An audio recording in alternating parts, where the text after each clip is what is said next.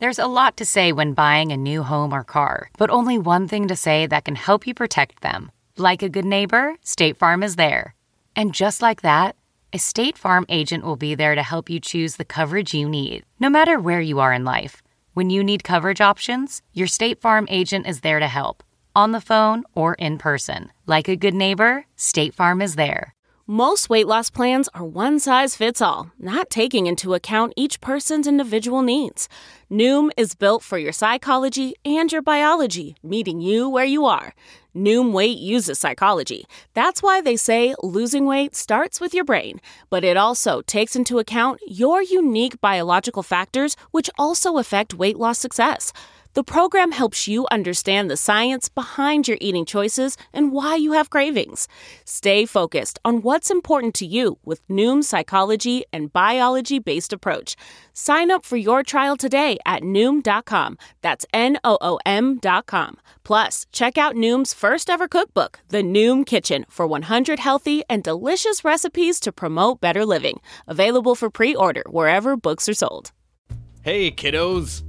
It's the Nerdist Podcast, episode number 239. Is it weird to call people kiddos? Katie? No. You sure? Nah, it's an it's it's a term of endearment. You think so? Yeah. Good, because I don't want the people, I don't want them to think that I'm condescending to them in any way. I don't think so. Condescending is when you talk down to someone, Katie. No, you're just you're loving them. What? You're loving them. No, I was just being condescending Oh. to you. It was- it's an old joke. Old classic joke. It was funny. Doesn't seem like you're laughing. oh, now you are, but that's nervous laughter. Hey, come see the Nerdist podcast live. We're going to be in New York during New York Comic Con at the Best Buy Theater, which sounds like a big place. So we're going to have to sell tickets to that. Come out to that. Also, we're going to be at JFL 42 Just for Laughs Festival in, Tor- in Toronto, Canada, on the 27th of September, I believe. You can go to jfl42.com to get tickets and information. And it's in English too. Or if you want it in French, you could probably switch it over to Frenchy mode. I think it's just Englishy mode if you want.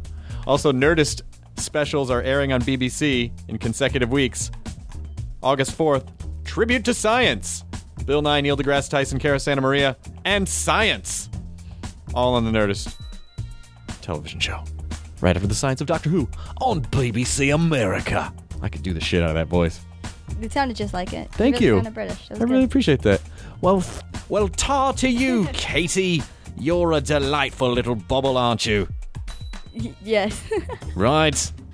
Excellent. You're just humoring me because you work for me, right? yeah. Okay. It's good that we have that kind of honesty.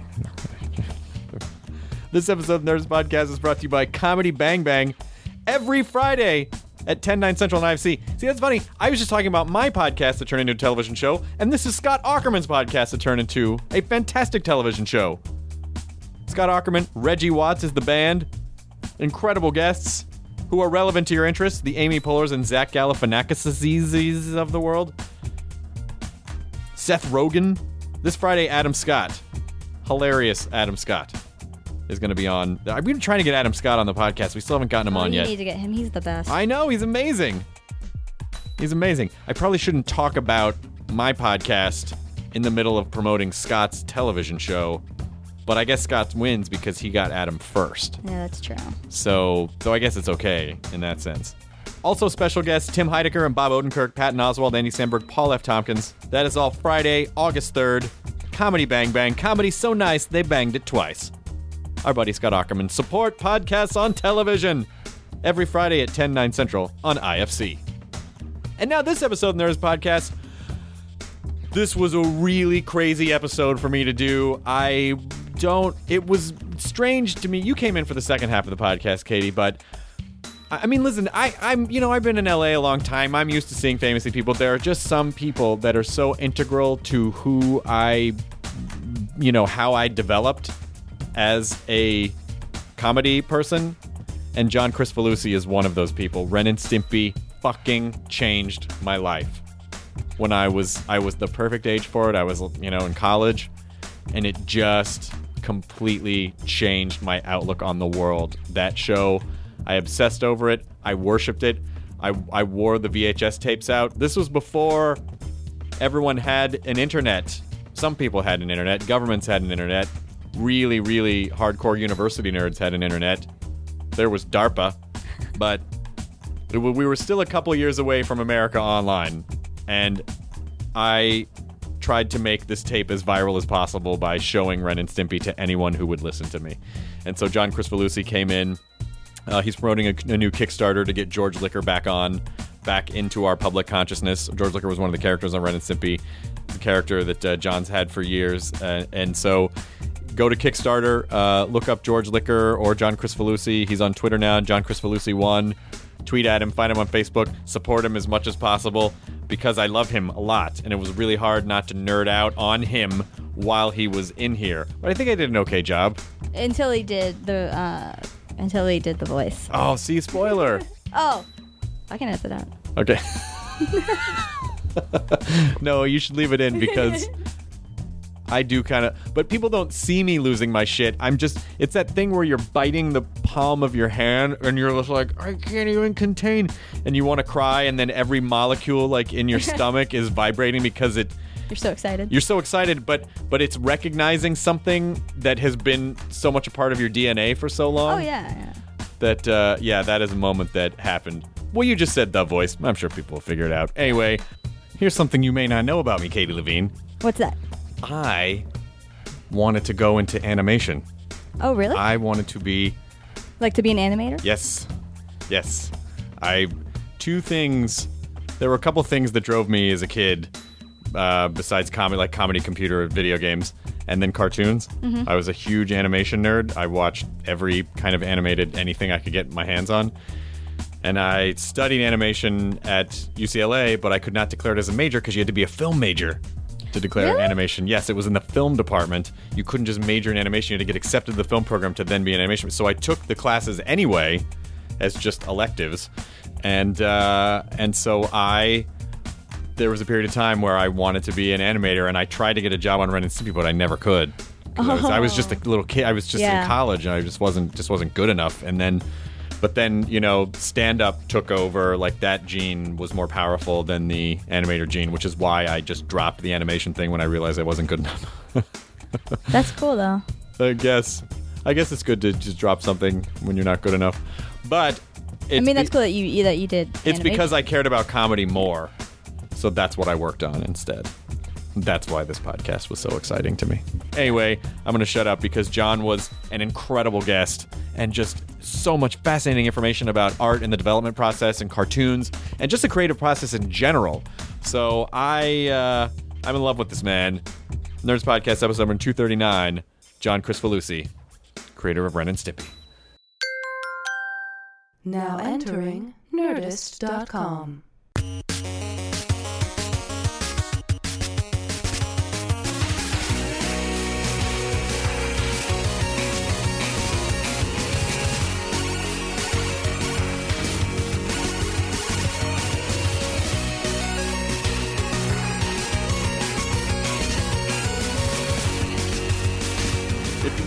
put the headphones on so you could hear us, uh, hear us better, that, that those those tend to help. I I would. should do that. Yeah, let's see how You that. want to be like us?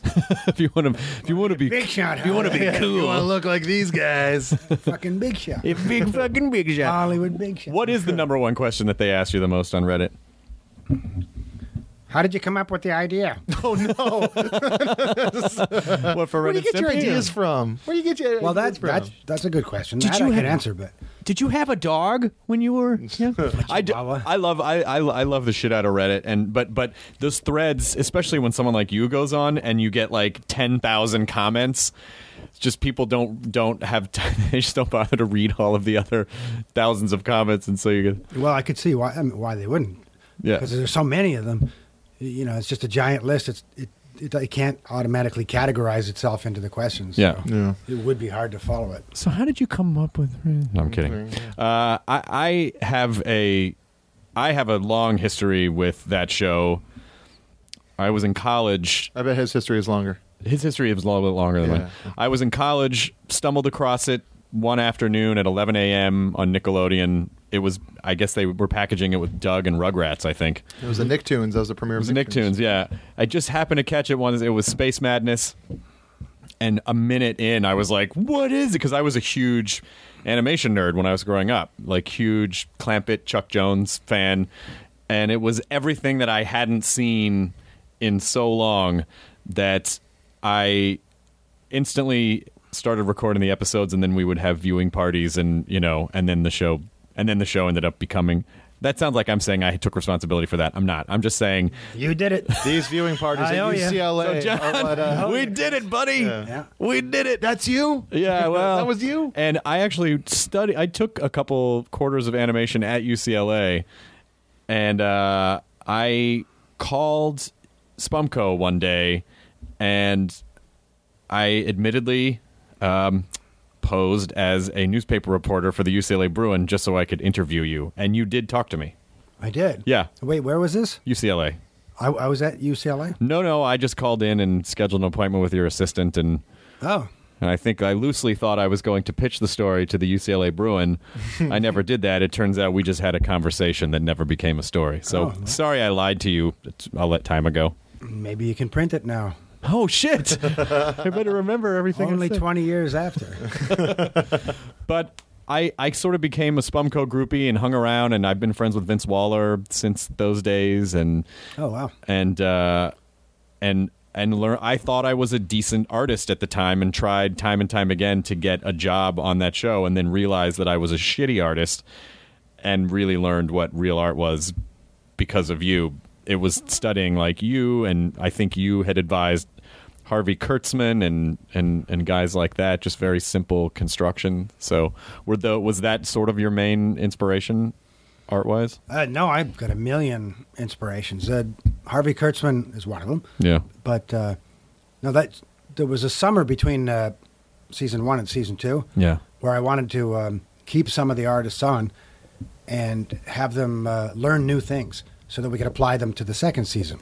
And so I asked Nickelodeon, "Is that okay? Can you can you pay for people's salaries over the summer so I don't have to lay them off?"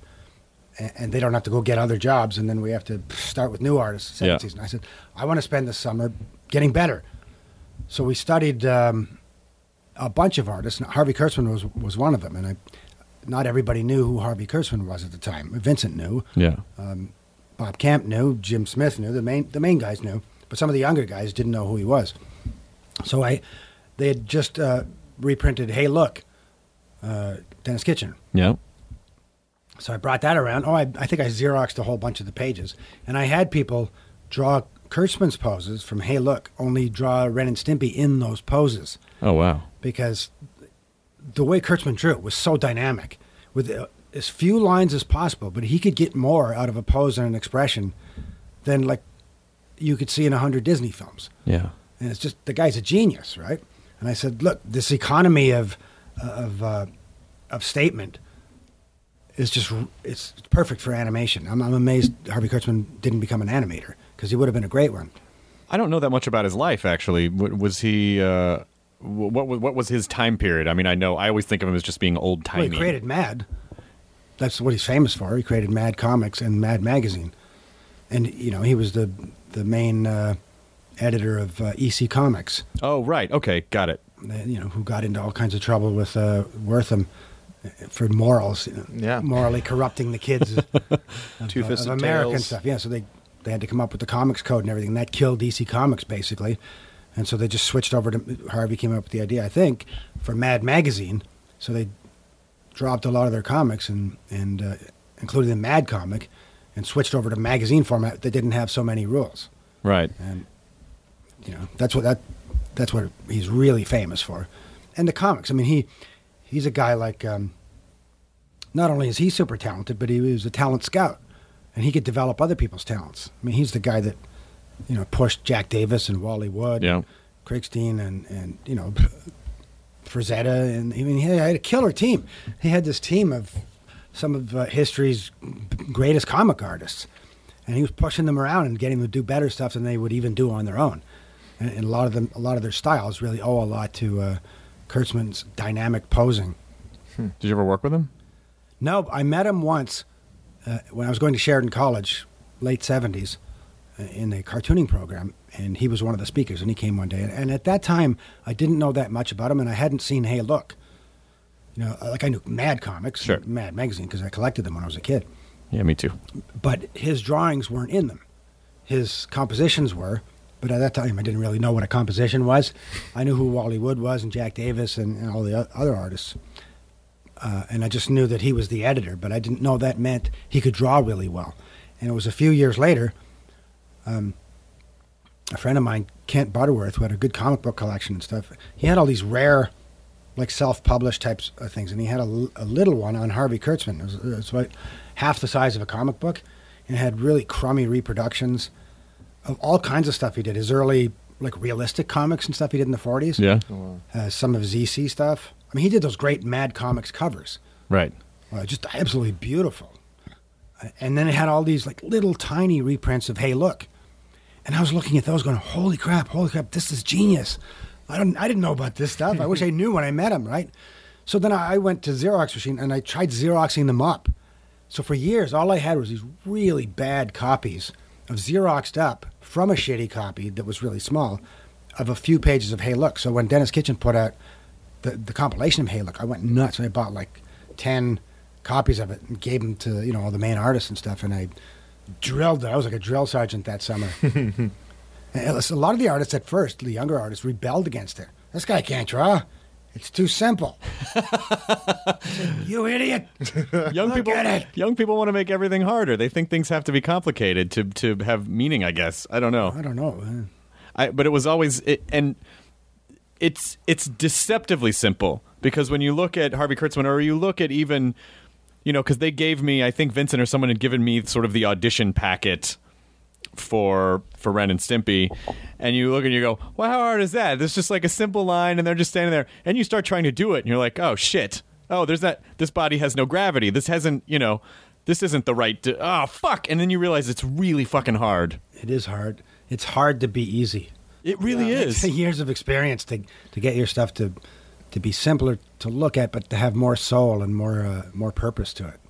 Yeah, a friend of mine, uh, a friend of mine has this idea where he says, uh, "Line, speed, beauty." And with anything you do, first you have to learn the line, then you can get good at getting fast at it, and then you can make it beautiful after that. But it's it's that level of expertise that you have to achieve in order to to make the thing simple. Yeah, a lot of uh, a lot of artists, um, especially in our business, it's kind of an inbred business, right? It doesn't have a, a wide set of influences.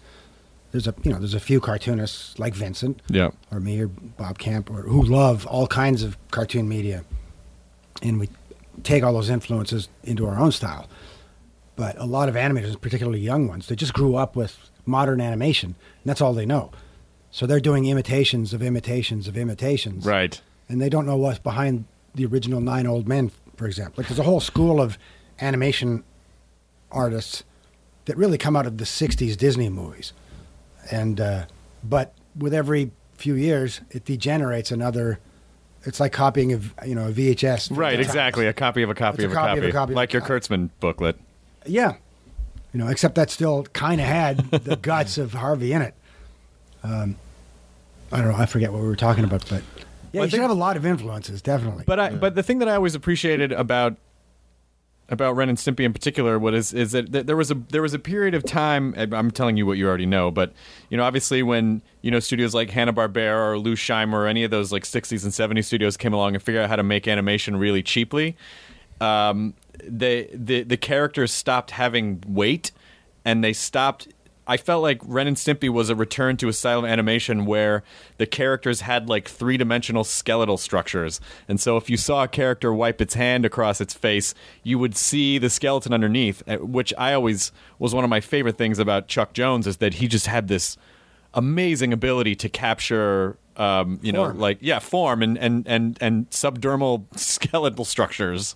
Yeah, you're talking about that scene of Elmer Fudd in uh, in the barber chair. In, Oh yeah, uh, yeah, in Rabbit of Seville. yeah, Rabbit of Seville. Yeah. yeah, that's hilarious. That scene. That's why it's funny. Is he's moving the skin around, and the head's just moving so subtly, but you feel like there's a skull in there. Yeah. Yeah. Like that's nothing you could write. No script writer could come up with a gag like that. Only an animator could come up with a gag like that, and you have to be a really good animator to pull it off. and that was i think that was sort of your model wasn't it the the, um, the empowering the animators as the writers and the creators rather than as just part of this like assembly line of you know Well, those will be the artists, and those will be the writers, and then those guys will animate. Like you, you really empowered the animators, right, to to, to do all of that, to carry out the vision. Well, I just went back to basically how animation started.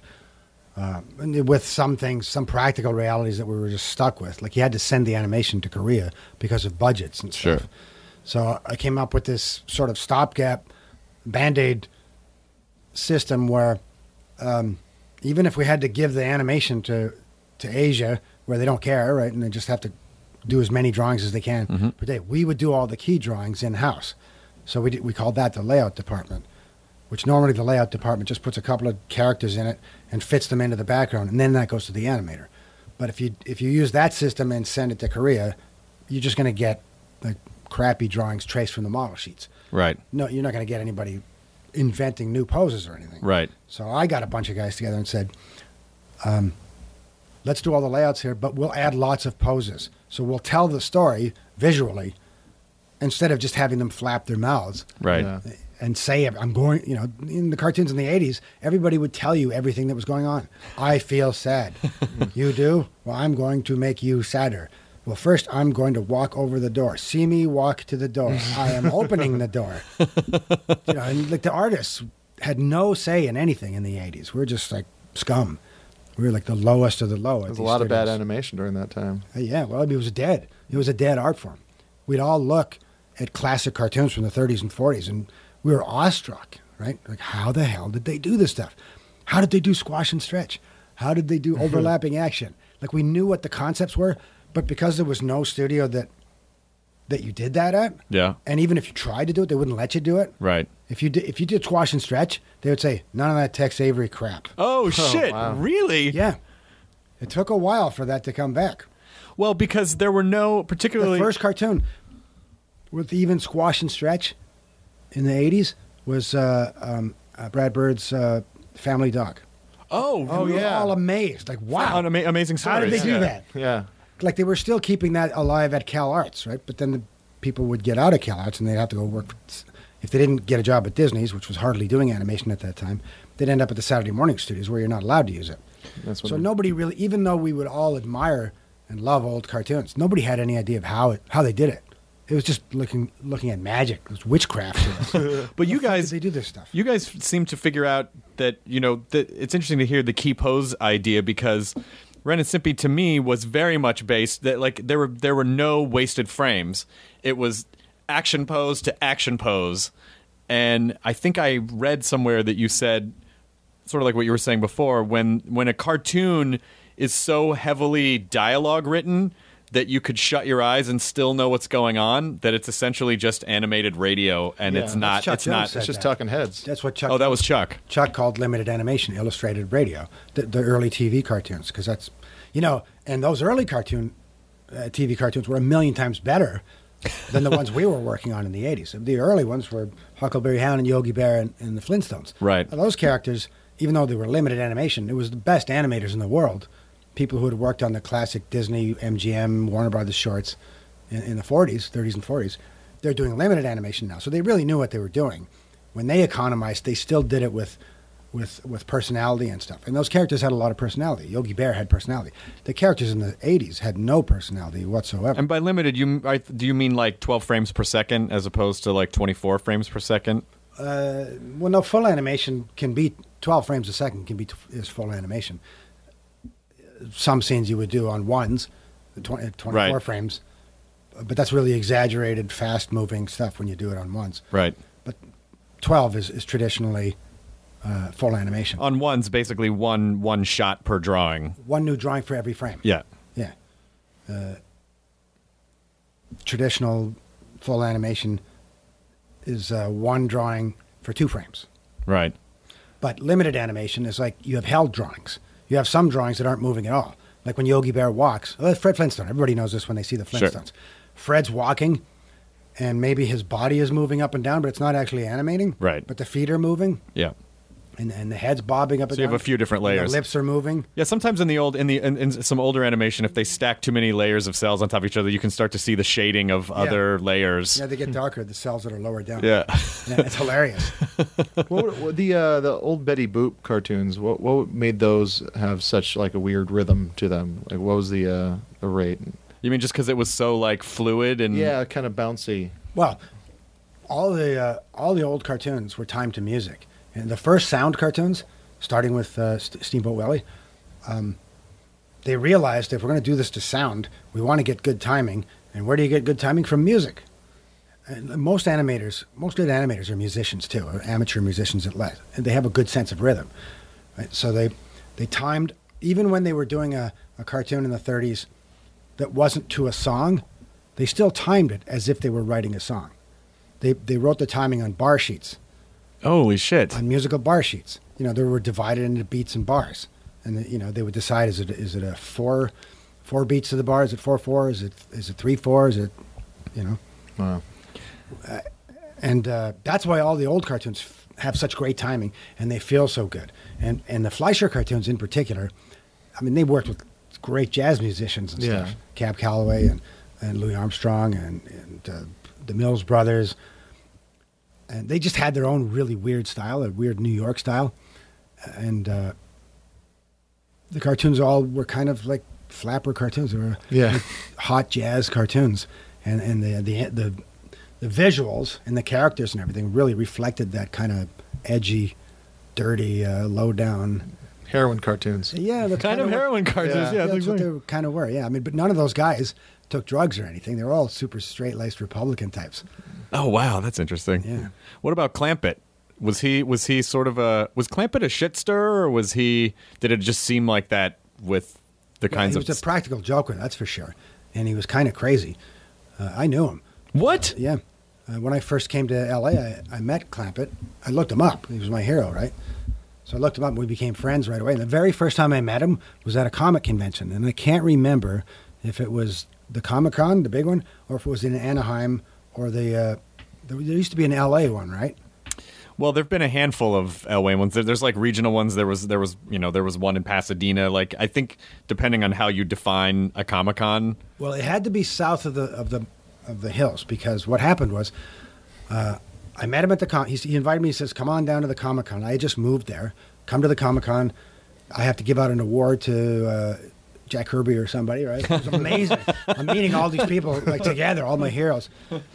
And so I'm sitting at the table with Bob, and I think Sody was there, his wife and his family. I'm in complete awe, right, at this comic convention that I don't remember where it was.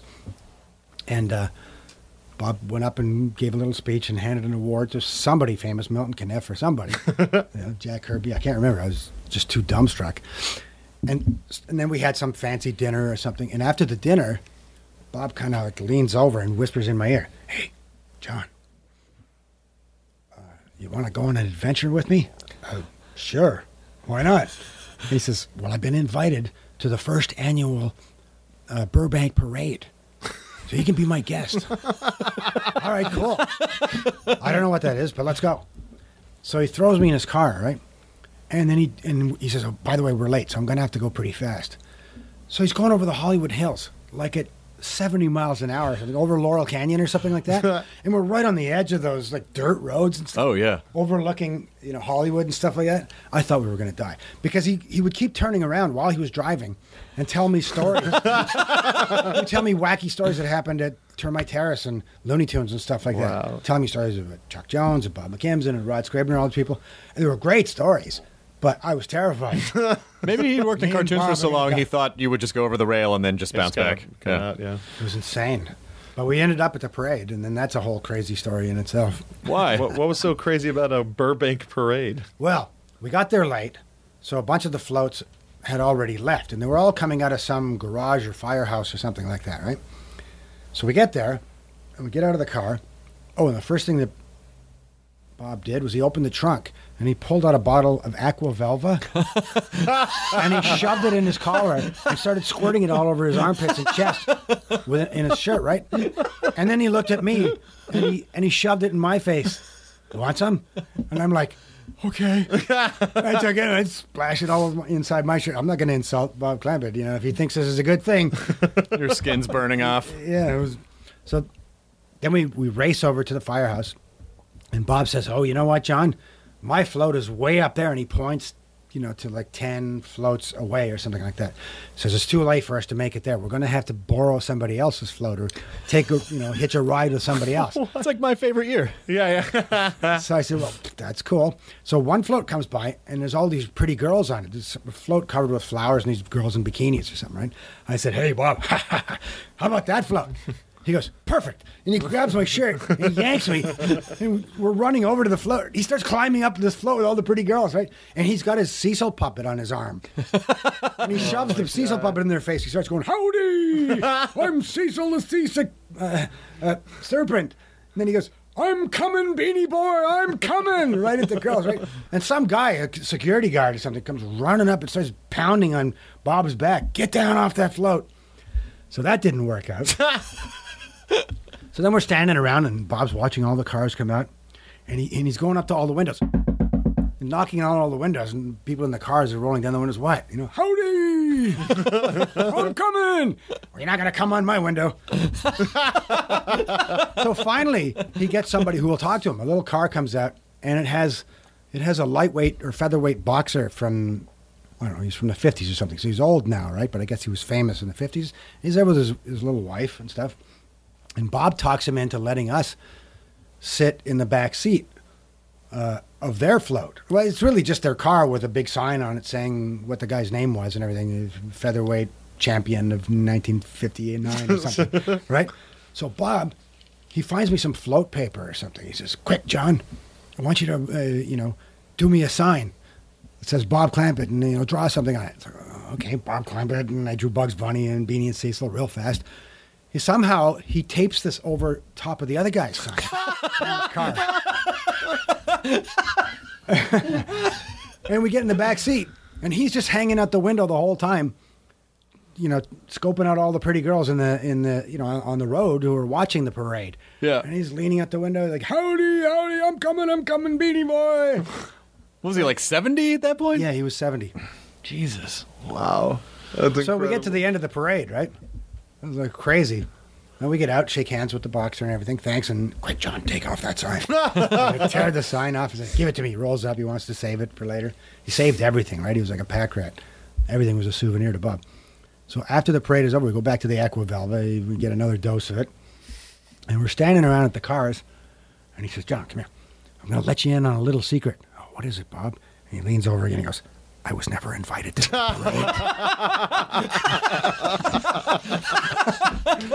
parade. So Bob was like Bugs Bunny and Daffy Duck rolled up in into one character. Wow.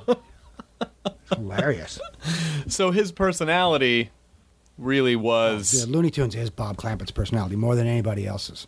I mean, everybody else is kind of a variation of that, but the looniest guy there was Bob Clampett. I mean, it's his real personality was like that. It was interesting to see the evolution of Bugs Bunny go from like he's just a fucking lunatic to no, now he's really smart and calculating and sarcastic and you know going up through the going up through the Chuck Jones years. I never really I never really cared much for the Bob McKimson Bugs Bunny years as much. I don't know why. I just didn't find him as funny. I think all the directors had their their period. You know, uh, well, that didn't sound right, did it? Everyone, yeah. So none of them were are pregnant. men. I'm sure they had a Different kind few. of- They had a few. Yeah, uh, and Bob McKimson, I think his first few years were great. Uh, he he more than any of the other directions kind of carried on the loony uh, uh, feeling that Tex Avery and Bob Clampett. Yeah.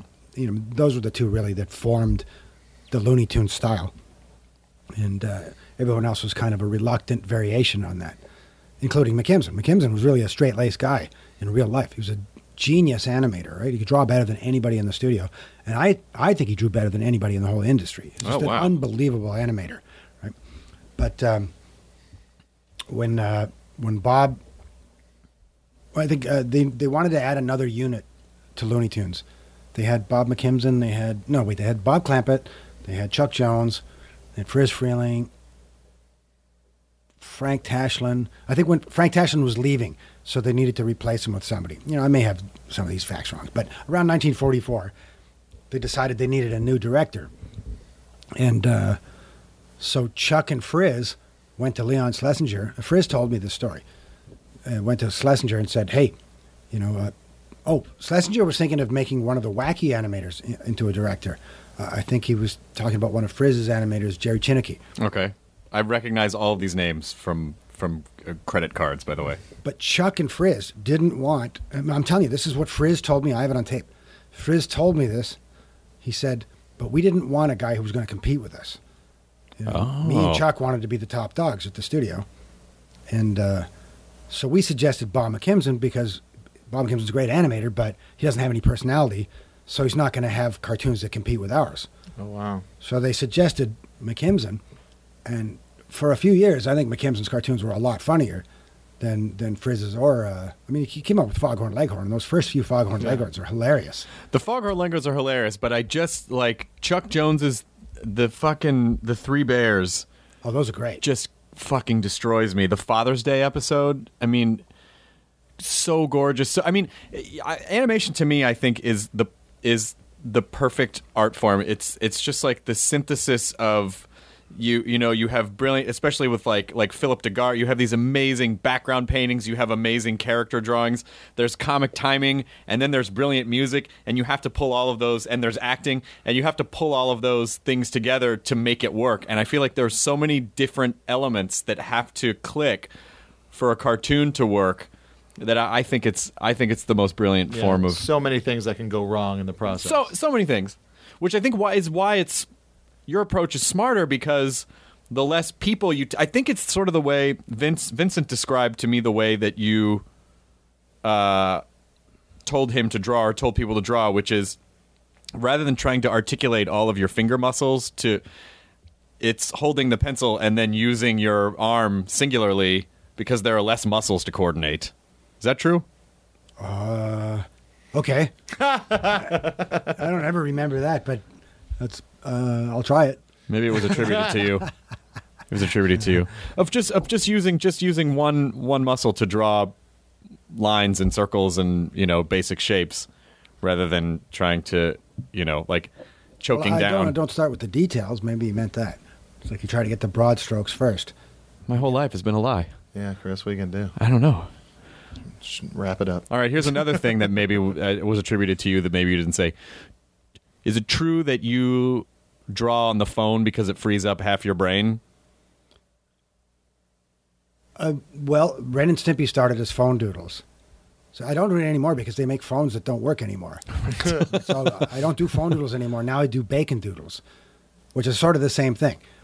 It's like uh, while I'm eating breakfast and dripping grease all over everything, Yeah. and I'm using crappy paper like lined note paper and a ballpoint pen. I, I tend to do that if I want to if I'm doing a storyboard because I don't want to use good paper. I don't want to use good pencils that I worry about I'm wasting lead or anything like that because I want to draw as fast as I can and I want to get the spontaneity of the story down. So if I'm not thinking too hard about it, if I'm only using one side of my brain while I'm concentrating on something else, somehow that works better for me. And I'm not saying that works better for everybody. It just happens to work for me because once I get into a more disciplined part of the uh, process, like doing a layout, takes a lot of math know. and a lot of calculating and uh, and planning and stuff to get a layout to work. Uh, so you want the storyboards to be looser, and and when you, and when you draw in this looser way, you get a lot of lucky accidents in your poses, things that you wouldn't think of while you're in discipline mode. Okay. Somehow your hand gets a personality. Like there's different ways to draw for different different jobs, different purposes, and I and I try to use each different approach that suits whatever the job is that you're doing. Yeah. So uh, yeah, you want to be loose. I want to be loose when I'm writing the story. So I, I get my best, most active um, expressions and things when I'm doing these really scribbly, loose uh, storyboard drawings, and I have a mouthful of bacon. Well, And it used to be on the phone. I would do it. Go ahead. You. Um, when uh, when you're writing uh, a cartoon, do you uh, start with the storyboards? Do you write while you're doing the storyboards, or do you script out um, like an an an actual like you know final draft script, or do you? Uh, I mean, like, what's the process of like telling the story? I do it the old way, the way they did it for the first 40 years of animation. And uh, I would just write down some notes of what the story's about. And I'd get together with Vincent and Jim and Bob and whatever, and we'd come up with a story idea, and then we just sort of bounce it around the room, gag it up. We'd all be doing sketches as we're doing it, and uh, once we think we got enough ideas to build it into a cartoon, we we just type them up into an outline, Yeah. and we work out the beginning, middle, and end, so the structure's there. Once I have that, then I go straight to storyboarding, or give it to a storyboard artist, and then the storyboard artist fills in all the details. But you don't want to you don't want to tie them down to every detail up front. For one thing, like when you write, when you're just typing or writing, you don't think visually. Even if you're an artist, you you might think that you're thinking visually, and you'll write something out in detail, and then when you start drawing it, you realize it doesn't work, and your hand gets mad at you. Says, Fuck you. That's That- fucking genius. That like an artist writer's room where you're basically workshopping art ideas. Well, think about it. If you're if you're choreographing a dance, you don't write it out in words. You don't type it up on a computer. I would. I can't dance. Well, I mean, you just it's pretty obvious, right? You would you would move around the room and try some steps out. Yeah. And then there's probably a way that you can write those down in, in some kind of point form thing that the that the other dancers understand. But if you, and same thing if you're going to write a symphony, you don't you don't describe what the clarinets are going to do. Yeah. Then they then high, then kind of high. Yeah. No, This write just- what's, as- it's- what's really There's cool a is that- musical language. Well, it's like uh, those old uh, Looney Tunes things where, like, you see the footage of the guys going out into the courtyard and acting out the stuff they were going to try and pull off uh, in animation. Like, you know, like one guy walking a weird way, or one guy like you know jumping on top of another guy. Well, they still do that. Like at the, you know, like if you watch any of the behind the scenes of like Pixar or whatever, like they have these rooms where artists can go in and there are mirrors and they're like acting out and fucking around and, and doing all that stuff. But do you, you know, I, I think for anyone uh, who wants to pursue anything, you know, I think they could have said, you could have said 20 years ago, like, yep, I'm an amazing artist and I don't have to get any better. But it seems like your underlying principle is it doesn't matter how long you're doing it, it doesn't matter what you have to work at it every day and you never ever stop getting better. You always have to do that. Yeah, you got to keep your eyes open too, because the world's full of things that you haven't discovered yet, and you can use those things. So a lot of animators only study other animators who study each other. so it just becomes, you know, a more and more, a smaller and smaller pool of ideas. Yeah. So you should study lots of artists, but not just artists, and not just your own field. Uh, but you know, look at your friends and family. Uh, they are all weird, right? Everybody you know has weird quirks and weird facial tics, and they have strange gestures and unique gestures that you've never seen a cartoon character do. Well, incorporate them into your cartoons. So you got to keep your eyes open and observant and everything. You know, like sometimes I'll I, I love watching nature shows. Whenever I see weird animals who move in a weird way or have strange habits, I try to corp- incorporate some of those into my characters, even if it, you know, like if Ren may not be a, a marmoset or something, but it might have a scene where he moves like a marmoset because I thought it was funny. Yeah. So do you just when you see something do you ever see some kind of a quirk or a movement and get stumped and go, "Fuck, I don't know how to draw oh, that." Oh yeah. Well, that's the other thing. I mean, you can have all the ideas in the world, but if you can't make your hand do it, you're fucked. then the idea lives in your head, and you have to go around telling everybody, "Oh, I have this great idea." Show I me. Can't show it to you. Oh. Yeah. You know, that's what that's what the animation writers do. It's like they think that they're visual, but they have no way of demonstrating it. So they write a million words. You know, you know the saying like a, a picture's worth a thousand words. Yeah. They think a million words. You start with a million words first, and then force an artist to to try and you know, understand what the hell those words mean. And it's a lot easier to just draw the damn picture. Yeah. But then you have to have skill. You know, if, you, if you're going to do a lot of different stuff and you're not going to rely on formula, well, that means you have to have a lot of control over your hand. You got to be able to make your hand do what you think you see in your head. Hard to explain, but uh, you know. what were some of those uh, shitty '80s cartoons that you were working on? Well, how shitty can they get? how about Happy Days in Space? Oh my god, I think I remember How about How about, about Happy that? Days in Space? I think I remember that. Fonzie, that was when they they were like, eh, fu- it was always like eh, just coming up with some little weird creature. They would throw characters like underwater. There'd be a weird sea creature in space. There was like Gilligan's Island in space, and they did so. Happy Days in Space. Didn't Fonzie have like a little weird alien sidekick? Yeah, sidekick? they always had to have an ugly sidekick. He had a dog that looked like an alien. It's the ugliest dog. in the Happy world. Days in Space. Hated drawing that shit. Wow. So after that, I got graduated to uh, Laverne and Shirley in the army. Sure. Now get this: they're in the army, but in the '70s and '80s, in, in Saturday morning cartoons, you weren't allowed to draw weapons. You couldn't draw guns. Well, what are you writing a cartoon about the army for if you can't draw a, goddamn gun? So what they did was they have them in the army. They ride tanks and everything, but there's no gun barrel on the tank. Oh, weird. It's just this big crab that they're riding. Did were Lenny and Squiggy involved? you know, I They were in the name. I can't remember if they were in it or not. Yeah, they were in the They had Hello. some. They had some weird cartoon pig sergeant who didn't have pants or something. Unbelievably stupid and horrible. Wow. Then there was that Gary Coleman dead show. Yes, he was an angel. He was dead. Yeah, we had to Yeah. draw the dead. We knew he was going to be dead long before he actually did kick off.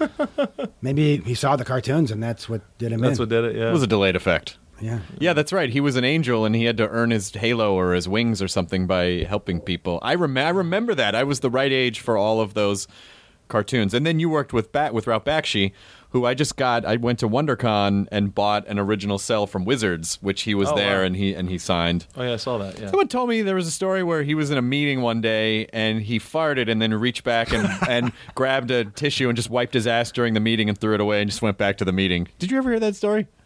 Uh, Why am I full of lore that may not be true? Can I stay out of this story? Well, then there's your answer. Uh, Ralph was a force of nature. Oh yeah, And it's to him that we owe uh, the creator driven cartoons. yeah. because it all started with Mighty Mouse, the New Adventures Sure. of Mighty Mouse in 1987, three years before Ren and Stimpy came out. Right, which you worked on. Yeah, Yeah. yeah. I was the director. I was the supervising director, and I put together the whole studio because he didn't have a studio at the time. And the way we built the studio was he sold the show first to CBS, and he convinced them that he had a studio and that we had all the stories written and everything. We didn't have anything. he sold it. He sells the show, and he comes running back. You know, to the we were we were staying in this little tiny uh, apartment above a dress store on on Ventura Boulevard. We were just renting the space where we were developing ideas and things like that. Uh, and they had rejected all of the ideas that we had created for new Saturday morning shows on the grounds that you can't make a show about a character no one's ever heard of before because the kids won't understand. You know, and we tried. Nice to know some things don't change. yeah. Yeah, it's- I don't know where they get these theories. I mean, obviously, they created Bugs Bunny at some point. Right. Popeye was created at some point. You didn't know who he was before you. I, forget it. Don't ask me to explain executive thinking. But anyways, we were up there developing all these shows. They all got rejected, and they told Ralph, "Well, if you had a character that, um, you know, had marquee value, that was one of the, one of the, uh, I don't know, what do they call those words? Uh, Buzzwords. buzzwords. It was one of the buzzwords they would use. Marquee. He goes, "What the fuck is marquee value?" Well, you know, Ralph, it's like a character that everybody already knows. You know, and so Ralph starts thinking about it at the meeting. He goes, "Marquee value," and then he goes, "You want fucking marquee value? I'll give you fucking marquee value." And all the executives are terrified, right? They're like, they think Ralph's going to explode and kill them all, right? His cigarette butt like flies out of his mouth, hits one of them in the head. And so they, they look up at him with terror, like, okay, Ralph, what is it? T- Tell us who the character is. And he got marquee value. And he goes, I'll tell you who I fucking got. I got Mighty Mouse. he remembered the first cartoon he ever worked on, which was Mighty Mouse. he worked at Terry shit. Toons in the 50s. Oh, my God. That was his first job. So he just spit out Mighty Mouse. And they wanted to get him the hell out of there before he killed him, right? So they okay, we'll take it. We'll take Mighty Mouse. So he gets out of the room. He comes back and grabs me. And he, he had a he had a business partner at the time, and he he told him, uh, John, his name was John too. Find out who the fuck owns Mighty Mouse because I just sold it. so his partner digs around, finds out that Viacom or CBS or somebody owns it. Uh, kind of, they own the same company. He gets the rights to do Mighty Mouse, and that weekend, oh yeah, here's what it was. Like I was, uh, me and Ralph were actually uh, having a feud, or one of our many feuds at the time. So I had quit, or he had fired me, or something. So I was just at home sleeping in on one Saturday morning, and all of a sudden I hear, It's like, what the fuck? You know, wake up with a hangover and everything, crawl over the door. He busts the door down and he grabs me by the collar. Says, get the fucking work. I said, Ralph, you fired me. You're hired again. I just sold Mighty Mouse. I need a fucking studio and I need 13 stories quick. Oh my god. So I get on the phone and I call up everybody I know Bruce Timm, uh, Oh wow. uh, Jim Smith, Oh yeah, yeah. well, Lynne Naylor, who was, who was my girlfriend at the time, and um, Who was an excellent art? uh, She draws the most amazing female Oh, yeah, bodies. she's great. Uh, I mean, I could just go down a list of famous cartoonists. Yeah. Uh, uh, Ken Boyer, uh, Eddie Fitzgerald, Tom Minton. And then we hired a bunch of kids out of Cal Arts. Um, Jim Reardon, Andy Mm-hmm. Stanton, Jeff Pidgeon. Uh, and there was a couple more too. Uh, and we we had a like everyone quit their if they were already working at some studio, which all the all the professionals were, they all quit. Like everyone, like all the bosses showed up at their respective studios the next day, and like they were missing half the crew. Where'd everybody go? They're all working for Ralph Bakshi. What? They left Laverne and Shirley in the army to work on some crappy Ralph Bakshi cartoon. They're all offended and everything. So we had a studio like in two days of about thirty-five people. Really good cartoonists too, and. uh and uh, uh, Tom Minton, Jim Reardon, me, Eddie, like just came up with a whole bunch of story ideas over the weekend. And we came up with a presentation real fast, and we got Libby Simon to, to paint it up, and, and Vicky Jenson painted the background. We only had like one drawing to show them that we had a presentation for Mighty Mouse. like they thought we had been working on this all summer, right? We worked on it for a weekend. And Vicky Jenson did this beautiful background painting. Uh, Eddie drew a, a drawing of, of uh, I think it was Pearl Pureheart and, and, Mick- and Mighty Mouse and stuff. And Libby Simon put it on a giant uh, cel. Looked great. And, and so a week later, after he had sold the show, Judy Price from CBS shows up to hear what the stories are. And we pitched her like 13 stories. They, they weren't all written yet. Yeah. We just had premises. We came up with like the basic idea for story, and we just every one of us took turns. Like Jim Reardon would get up and pitch a story. Tom Minton would pitch a story. I pitched a story. Eddie pitched a story, and we pitched a whole pile of stories. And we were making shit up as we went along and everything. And at the end of the pitch, Judy looks at Ralph and she says, "It's great, Ralph. I love it. It's so different and new." And we're like, "Whoa, we can't believe it." so then we were in production the following week. It was like insane. It was completely insane. And the way we did the production, we just turned the whole studio system upside down. Uh, we completely threw out that whole assembly line system, and I went back to the Looney Tunes unit system. Uh, you know, let's have directors. Like I was the main director, I was the supervising director, so I kind of oversaw all the creative aspects of the show. Yeah.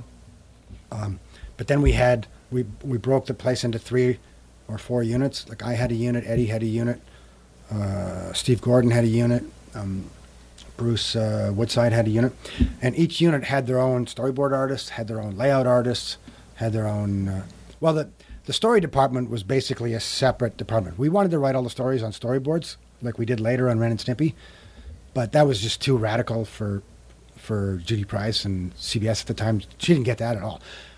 But she did at least say it was okay for the cartoonist to write the stories. Oh, so that was a huge advance. Wow, yeah. So even though we typed them on scripts, we were still sketching for ourselves the whole time to make sure stuff was going to work. And then we worked directly with the storyboard artists. So we installed this unit system like Looney Tunes had. And, and we and we did the layouts all in house, which was all the key poses, which normally the layouts would be sent to Korea or, or uh, Taipei or something, and then they would come back with no life whatsoever. They would just tra- trace the model sheet packages where the characters are just standing there really stiff with no pose, no expression. So all of a sudden, for the first time in 30 years or something, or 40 years, a cartoon comes out where the characters have a different expression and pose for you know every second. They're constantly changing and moving and doing weird things. It was the animation was crappy. We sent it to Taipei, and it came back all like,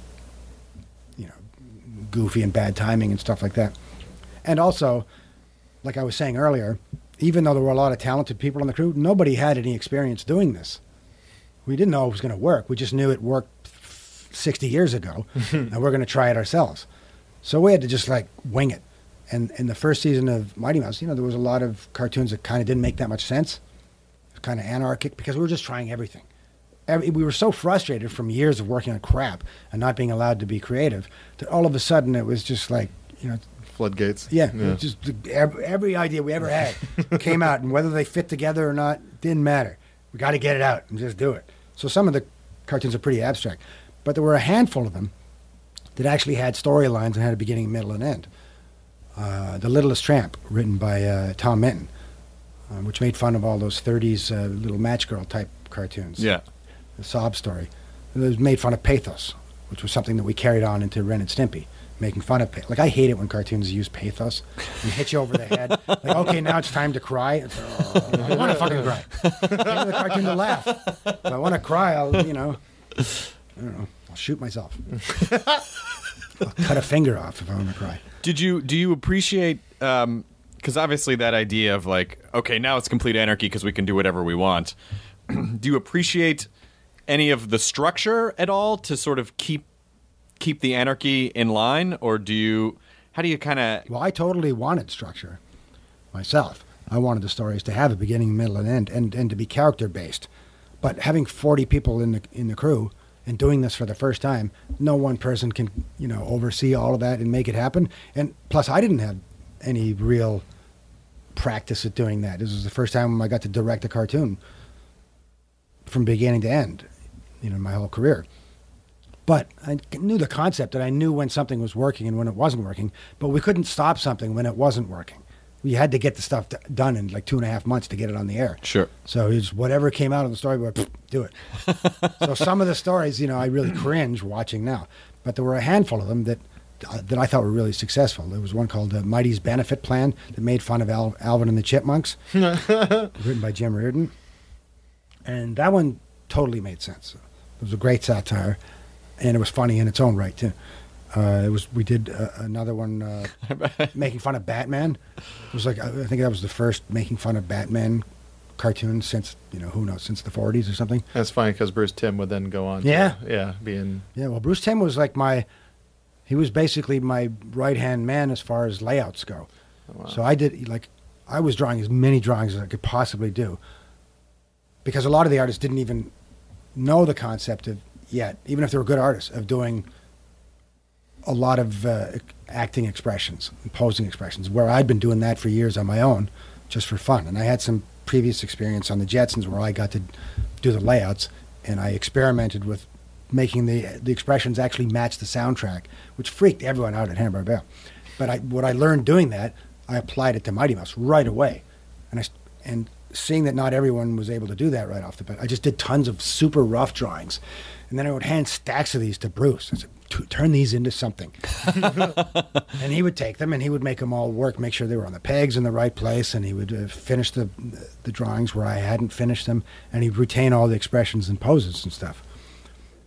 And uh, so he he probably drew half of that uh, uh, mighty uh, Elwie and the Tree Weasels. Yes, that's right. I think I, I think I remember, and I, I do remember this for a fact that you made a you made a statement about Alvin and the Chipmunks. You're like, well, it's just so weird that this guy has these rodents and he makes them wear human clothing. Yeah, that's what the cartoon was about. It was kind of explaining the origin story of that. but more importantly, you obviously uh, made drawings of all the Jetsons fucking each other, right? I mean, that's what artists do in their free time. Well, I didn't do it on the show. No, No, of course, that didn't pass. you know, I don't know. I don't know if I. It's like that famous- When I was a kid, I used to do the Flintstones doing dirty things. I used to do flip books on the sides of my, uh, you know, my math textbooks and history textbooks. I take the great big textbooks and I would just fill the sides of them, the edges of the paper with flip books and, and stuff. And they were all like dirty Flintstones and everything. That just ended up in the school system somewhere. Like, what the? oh yeah, they get, became collector's items afterwards. wow. Yeah. So was uh so then when you leave that and you start working on Ren and Stimpy and you have, you know, Nickelodeon as kind of the counterweight to what you're doing. Was it did you was it okay right away or did it not work out right away? I mean, obviously I know stuff went down with the show, but what did it what did it feel like at the time? Well, whenever it was just me and the one executive, the main executive in an office, everything went great. Whenever it was Vanessa Coffey and me, everything went great. You know, uh, we would basically trade each other stuff that we wanted in the show. Like you know, I wanted to do the booger jokes and the fart jokes. I said, you know, I'd explain, hey, this is for kids. I want to give the kids what they want. Nobody else is doing it. If we just give kids what they want, we will get killer ratings because no one else will do it. Every other cartoon is giving them morals. Even He-Man is giving you like stupid morals at the end of Not it. not just booger jokes though, but you did that. You did that thing which I wasn't used to seeing in cartoons, which is you would do these beautiful like key paintings when you Yeah. would zoom in on something, and it was just the detail It was so. So disgusting. It, no, but it was, but it was. I'd never seen that before. yeah, it was great. Of But just that came from Matt. That came from uh, Basil Wolverton. Basil Wolverton is a phenomenal cartoonist from the 40s and 50s and, and 60s. Uh, he used to do those like really ugly faces. yeah. They're super detailed. They had the rotting teeth and the Yeah. veins all over the eyeballs. But he did it in a way that, even though it's supposed to be ugly, it was really cute and appealing. And uh, so we were doing that. We were trying to do that, only we did it in color. And just for certain gags, we would you know show the close-up painting. Uh, later, when Nickelodeon started to do the uh, show, some of the some of those drawings actually became ugly and sort of terrifying rather than funny Yeah. and I, you know, and then that sort of migrated to other people's cartoons, and now everybody does it still. Not everybody, but some shows still have that gag, the gross close-up paintings, but they're kind of they missed the point. It's not meant just to be gross. It's it's gross and funny, Yeah. and you have to be you have to have some appeal to it to be funny, a little, an edge of cuteness. It's hard to explain, but you can draw something ugly that really is ugly, that turns you off, or you can draw something ugly that you laugh at, yeah. And that's that's what I was trying to do. I'm sure you've been. I'm sure you've talked about this a million times, but I'm just. I'm just curious from your from your point of view of when your show gets taken away from you. Is it a relief or are you just fucking mad? Like, what is is it it? was both. It was a relief because for the last couple months of the second season, they were playing all kinds of tricks on us and undermining everything. I mean, you were refusing to put your name on stuff because it was changing so much, right? You weren't even getting like Well, Nurse there, no, there was only one Nurse cartoon. Stimpy. The only reason I wanted to take my name off that, you got to understand when the first couple of cartoons came back from from Taipei or from Korea, wherever they wherever we sent them to Asia, they looked horrible. When you watched uh, like Stimpy's Big Day, Yeah. and the Big Shot. That was the, the the very first cartoon we did was Big House Blues, Mm-hmm. and we did that. We animated half of it at Spumco and half of it at Carbunkle in Canada. So it was all really good animation. It was very beautiful animation. We did all the backgrounds and everything. We didn't ship any of that overseas. But once we were on the series, you know, the budget restrictions are like you've got to send some stuff overseas, which I hated. So we did all the layouts on Stimpy's Big Day and, and the Big Shot, which was the first half hour. And you look at the layouts; they were pretty funny. Um, and we ship it overseas, and the condition it came back was hideous. So we're looking at the rough cut of the animation on the Moviola, and it was just a you know the the key crew was there looking at the Moviola. Yeah. Vanessa was there looking at the Moviola, and I thought this looks so horrible. We're going to get fired. The first episode, I don't know if you noticed, but Ren Ren has black eyelids all through the cartoon because the Koreans didn't know what the hell Ren was. they couldn't figure out whether he was up or down or sideways, so they were just guessing like, what are those giant things coming out of his head? and I think they thought the eyelids were his eyebrows or something. That we just had a weird American style of drawing. Oh, shit. So they colored his eyelids in black. And when you saw this, with no music, no sound effects, and it hadn't been edited, you know, to tighten up the timing or anything, it just looked like a mess. And the his cels were dirty and scratched up, and paint was falling off them, and the lines were all broken up. And the way they cleaned up the characters looked horrible. And there were a million shooting mistakes. You know the scene in, you know the sh- the short bumper with Stimpy's breakfast tip. Yeah, yeah. Where he explains to you how to how to get the prize out of the cereal Yep. without your dad, wa- you know, f- catching you. They totally screwed that up they you know you would do the timing Bob Jaques did the timing on that and he's great at timing he's a great director right so he did his wonderful timing on on stimpy's breakfast tips you send it overseas and the cameraman would never read your x sheets that's what we write the timing on right? Oh, shit. they just throw it out and they'd make it up on the spot they would just stack the cels up and kind of put them in whatever order oh, they want no! yeah. No! so Stimpy's breakfast tips, it's really obvious if you look at it close. You can see that Stimpy keeps doing like he'll do an expression and a little action with his hands or something, and then he repeats it three times. And you're like, what the hell is going on? And it doesn't match the soundtrack. Can you send it back at that point, or you're like, fuck, we're stuck with it now? Well, we couldn't. We made a retake list, and it was like 500 retakes, 500 mistakes or something like that. There's no way, even if, even if they could afford to make the retakes, it would take so long they would never make the air date. Oh no! So we had to just uh, make a few retakes. But anyways, we're watching Stimpy's Breakfast Tips, and there's this scene near the end where he holds up the box of cereal, the box of cereal in the bowl, and he looks at the camera, and I forget what he says, but all of a sudden his eyes disappear, and he just has these giant black spots in the middle of his face. and when that came on the Moviola, when that scene came on for the first time, everyone just went, "Wow! what?" And we had somebody, we had somebody there who was writing down all the retakes, right? And that person was like, Ugh. She started to write the retake out, and then I shoved my hand in her face. I said, "Wait, wait, wait! No, no, no! I like it. keep that. That one. Keep. Fix all the other stuff. Leave those fucking eyes on there, because that is the, we could never come up with anything that weird. and it's there, you know. It's like it's just the freakiest looking thing ever. And to this day, I don't know how they made the mistake. You know, like you can't figure out like how that happened. It's just the weirdest thing ever. That's amazing. so you said you felt relief after, after it happened. Well, that was two years later, and they'd been they'd been like sneaking behind our backs and undermining us and doing all kinds of horrible things, and they hadn't paid us for like a month. So we saw our bank account going down, dwindling and dwindling, dwindling. And not, you know, I'm trying to make the cartoons, and I'm worried about in in a couple weeks I can't pay the crew. I'll have to lay them off or something. And we kept begging for Nickelodeon to give us the money they owed us, right? And they just they kept saying, "Oh, yeah, it's coming, it's coming. Don't worry about it." And they never meant to send it at all. They wanted me to run out of money so they could just show up with a big truck, take all the artwork, and start their own studio. Hmm. So when that finally did happen, yeah, part of me was like, hate, kill, and the same with the rest of Spumco, right? Everybody was furious, except for the you know handful of assholes that helped Nickelodeon do it. That that you know went behind their backs, and were talking to Nickelodeon for a month before it oh, happened. Oh, Jesus. So yeah, the rest of us were furious, but at the same time, after all that stress, yeah, I was kind of relieved. Although then we had to go into like giant, you know, contract and negotiations to end the thing and everything, and that was a nightmare. And then they kept calling me up and trying to bribe me to help them start their studio and stuff. And, you know, it was just a disgusting. I'll cut this. Out. I'll cut this out if you want me to. But this is one of the funniest things I've ever seen. Was I had a friend who I knew through the UCLA animation department who had gotten a job. I think helping with some of the timing sheets on the new production of the show. And I went to have lunch with them someday, and you had you had drawn a picture. You had drawn a picture of Bob Camp with a shackle around his neck and his finger up a Rendall's ass, and you taped the two ends of it together in a fax machine and just sent it on a loop, so it would fax over and over and over.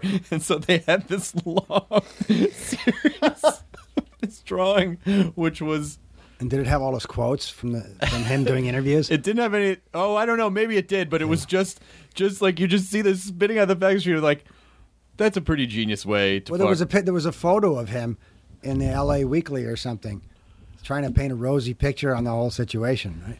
And it was a picture of him holding up the Ren doll as you- if he was the creator of Ren and Stimpy. Ugh. So you know, we looked at that. It's like we can't believe what's happening. It's one thing to like, you know, screw all your friends and everything, but then to go around like acting like you created the whole thing, it's like amazing.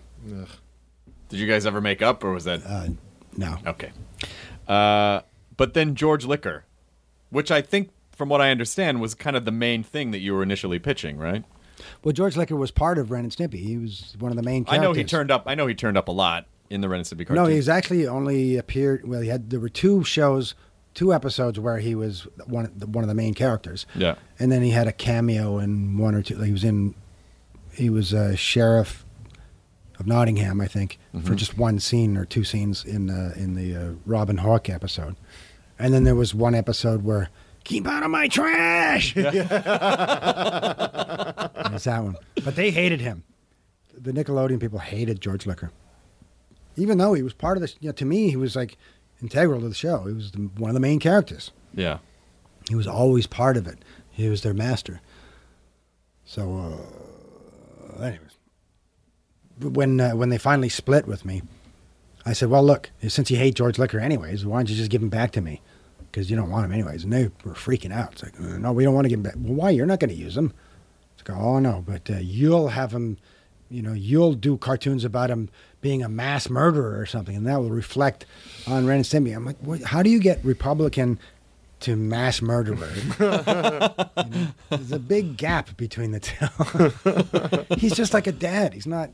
He's based They thought he your was evil. They thought he was like a completely evil monster. I'm like, no, he's just like a regular middle Oh, American. is that right? Is he, guy. ba- is he based, Based on your on dad? dad? Well, partly. He's, Yeah. A lot of my dad stories get, are in George Liquor. A lot of his personality traits are Is part that- of George Liquor. I it, it seems, and maybe this maybe I'm off base here, but it seems like you do have this kind of gravitation toward that classic sort of 50s idealized guy, like the guy's guy, like whether it's Kirk Douglas or George Liquor, you know, or is that was that just sort of part of part of your youth? Well, I always admired manly guys, even though I wasn't one.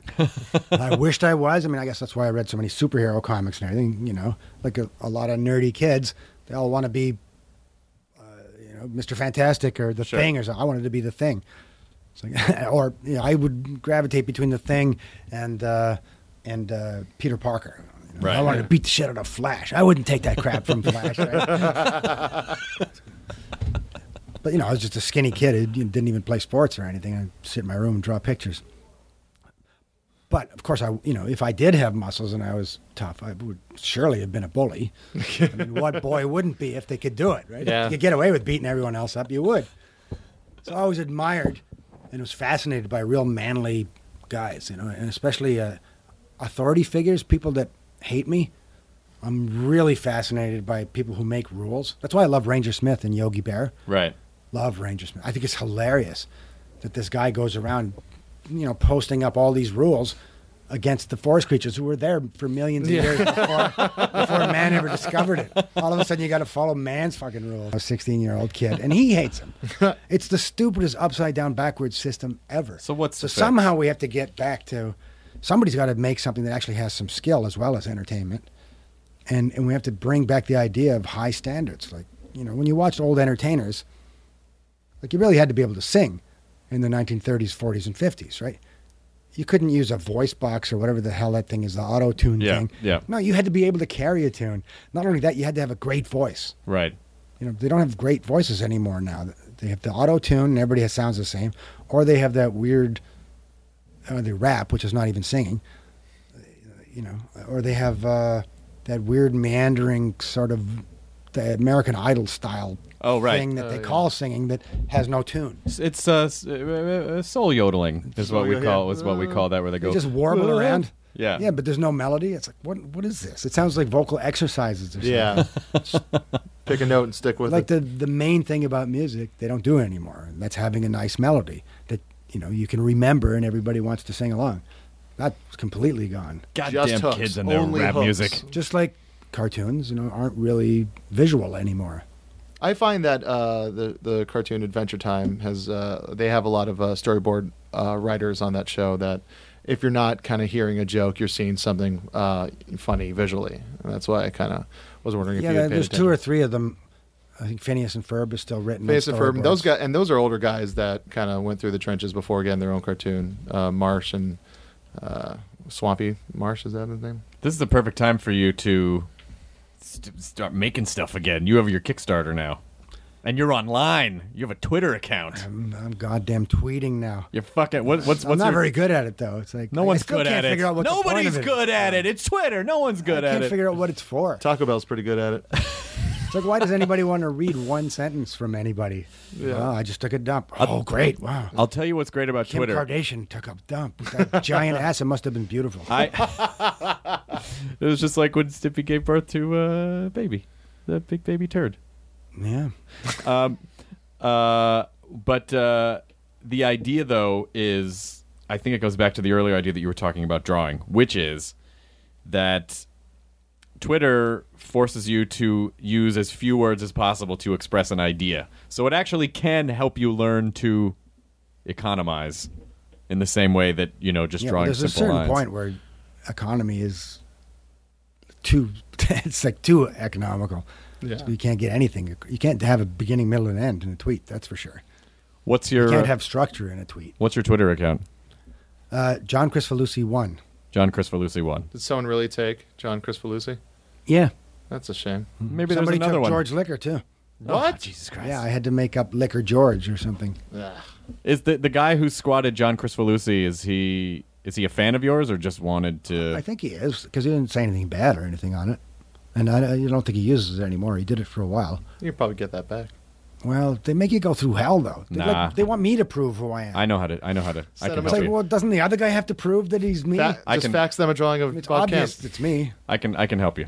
I will help you Oh yeah. if it's possible to get it back. I, I can. I can get it back You for got you. pull in the in the tweet universe. I got some pull here and there. I don't do much in this life, but I got some pull here and there. Cool. Uh, but you have the the Kickstarter campaign seems to be going pretty good. Uh, there's a lot of Yeah, don- that's uh, donators. something I really have hopes for. Not just this particular project, but the fact that you completely you know, direct have direct access with the fans, with the audience. So you can pitch them an idea. If they don't like the idea, well, you can react to it. Kind of like um, if a comedian gets up on stage, Workshopping.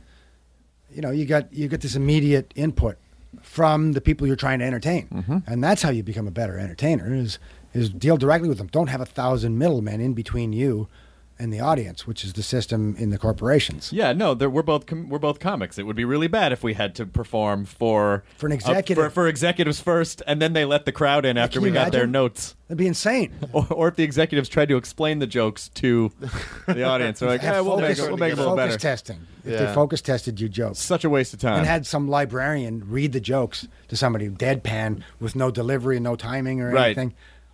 It's like, but that's what they do. That's how they make movies. That's how they make television. That's how they make toys. It's it's like completely inefficient, insane, Sterile. wastes ton of, tons of money, and there are very f- few successes that come out of that system compared to how much waste there is. Well, particularly when you're when you're focus grouping something, though, you're telling you're telling a random sampling of people, we want you to be critical of this, and so they want to feel empowered and smart, and so I feel like I feel like most focus grouping is like just people just making up shit to Yeah. you know. It's not Be like, natural. well, they're paying me to say something shitty about this thing, so I'm just gonna tell them something. I don't like those shoes. It's completely artificial. Yeah. What is the what? What's the show? Tell us about the show for Kickstarter. Well, it stars George Liquor. Yes. American, the last true, you know, all American. Um, and uh, he's very frugal. He grew up, you know, in tough times. You kids today have got it easy. You don't know what it was like when I was a kid. And you got to learn to save a buck around here.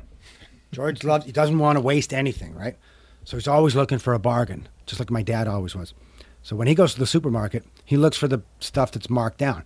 And there's one section of the supermarket that has one shelf with all these damaged cans and uh, that have lost their labels.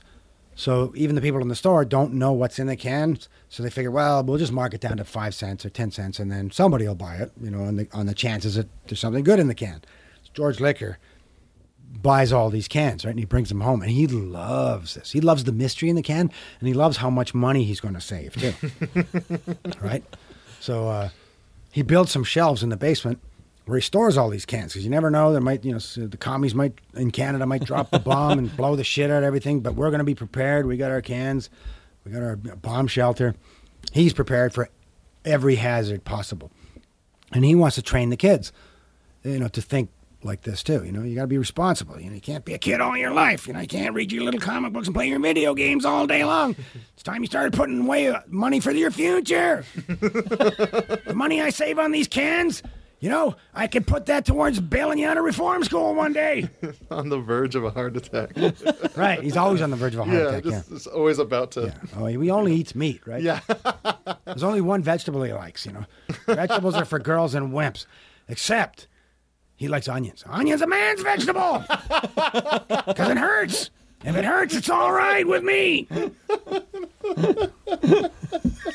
He fights back the tears and he eats whole onions by himself. Yeah. Can't Yeah, cry man. because you can't cry. No, you can't cry. No.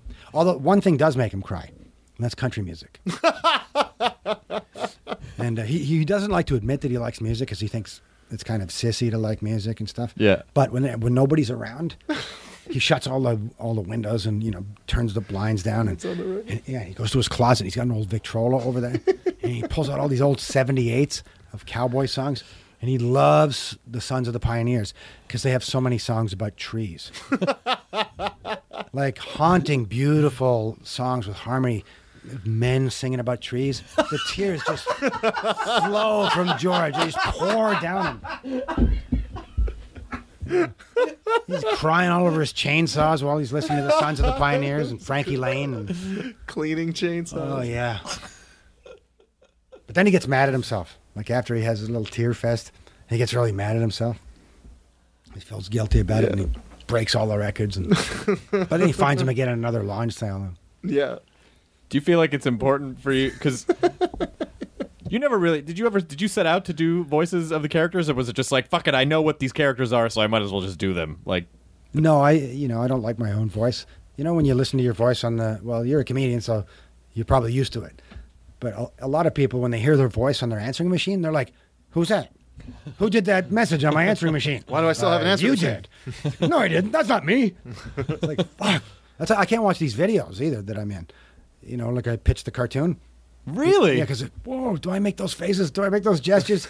oh, this is disgusting. Especially you because you're What an hype, idiot. you're hyper aware of that stuff because of what your job is. You're so hyper aware of just little ticks and idiosyncrasies. You probably see ten times the things that Well, you know, everybody thinks of themselves as a they're like a newscaster, right?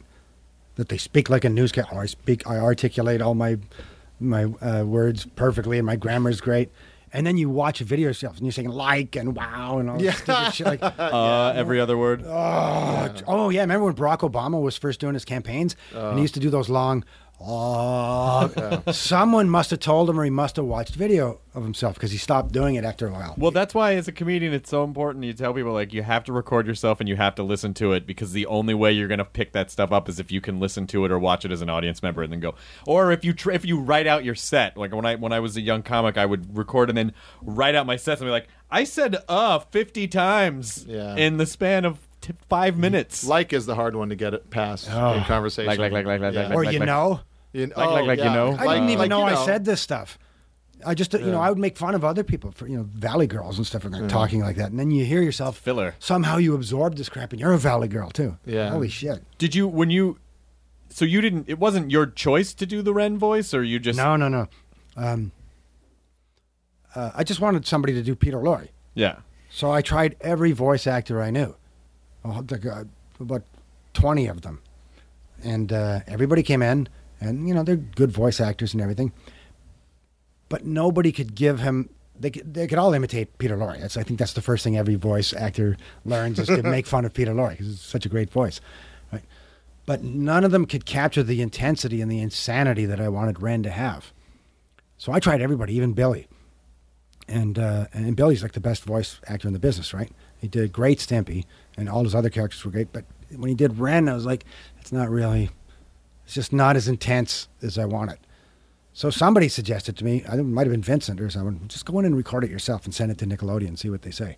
So I went in and recorded it. I hated it, right? I did a bunch of the lines. I hated it, but everyone was laughing in the in the booth and stuff. So we sent it off to Nickelodeon, and they they chose it. I don't think they knew it was me. To get that guy, number five, you know, that guy. It's like, so then I was stuck doing the voice. And, you know, the funny thing is what you were just saying, how, how you have to practice your voice and your delivery Sure, and everything sure. and listen to yourself. I make all my actors do that, especially when they're new actors. Uh, like people are always coming up to me saying, I want to be a, a voice actor, you know, and then they start imitating all the other voice actors, and it's usually terrible. But now and then, somebody really good will come along who's a good mimic, like Eric Bauza. Oh yeah, he does uh, Stimpy now. yeah, and yeah, Eric, he's great. Eric was an intern first at Spumco, and I didn't even notice him for about a year. Just, some guy used to walk around and call me sir all the time. Hello, sir, and shake my hand. Wearing his It was a baseball really cap. firm grip, and I, I just didn't notice him because I was running around doing whatever I'm doing, right? And who is this guy calling me sir all the time? So then everyone's telling me, hey, you know that guy, that intern, Eric, he's uh, he, he does really funny voices. Oh yeah, yeah, yeah. Because I hear that from everybody. Right? Everybody wants the easy job. They all want to be the cartoon writer and they want to be the cartoon voice because those are the two easiest jobs Right. in their minds. So then, uh, the following year, after uh, doing, I think uh, he was working on Weekend Pussy Hunt, and I went up to Canada to work on the Ripping Friends, Oh yeah, yeah. and Eric came with me. And then we were, you know, much closer. We were together all the time. And he would do all these voices for me, and I was still like, "Yeah, yeah, that's great." You know, here goes Xerox this crap, will you? and he was good at, at at mimicking. You know, he could mimic Daffy Duck or Bugs Bunny or you know Jack Benny or you name it. The, you can do all the Simpsons.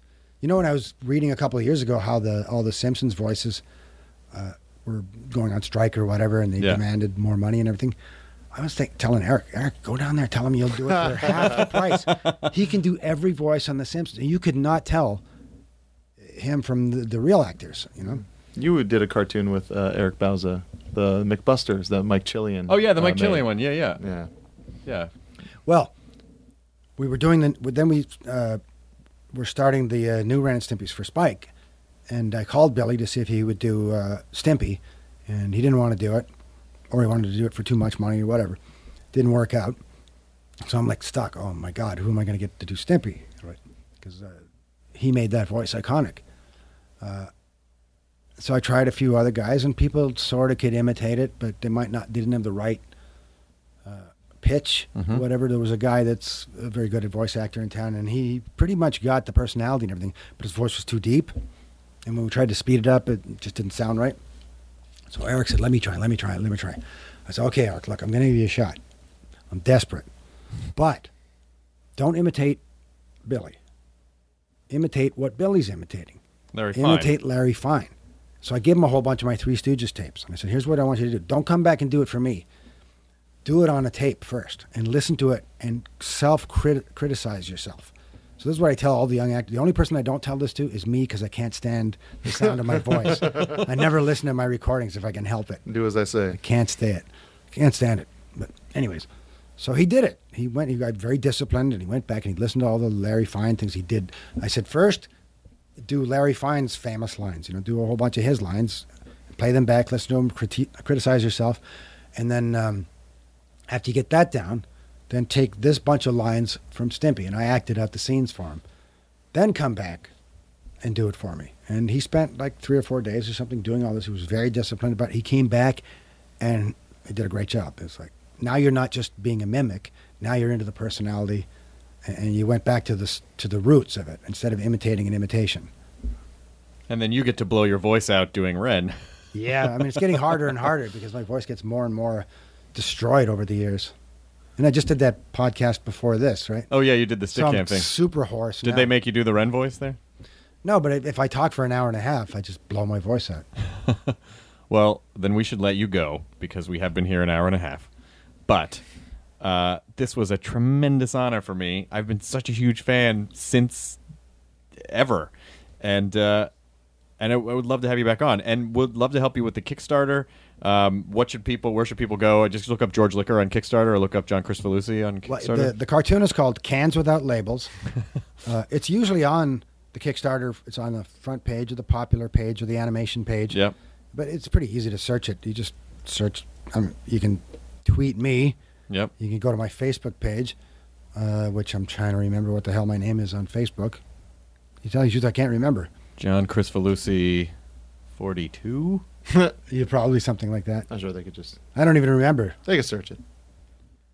And the weird thing is because I, you know, put up this Kickstarter project a couple of weeks ago, and I had to start a Twitter account. Now my Facebook page is just swamped. I can't even read it anymore because there's so many retweets and and like millions of people there now. And I'm like, "Ah, I don't know what I'm looking at anymore. So I, I don't even know who to answer. What the You latest. you almost hit Ren. You almost hit him just now when you got intense. you almost hit him. You fat bloated idiot. That's what I wanted. Oh, what I'm gonna do to you. First, I'm gonna gouge your eyes out. Yeah, that's what I'm gonna do. And then, I'm gonna tear your arms out of the sockets. And then I'm gonna hit you. And you're gonna fall. And I'm gonna look down and I'm gonna laugh. You're scaring us, Ren. Don't do it. No tearing the arms out. All right, thanks a lot, Chris. It's the greatest day of my life. It's the greatest fucking day of my life. Enjoy your burrito, everyone. God damn it, that's fucking amazing. Now leaving Nerdist.com. This episode of Nerdist Podcast is brought to you by Comedy Bang Bang every Friday at 10, 9 central on IFC.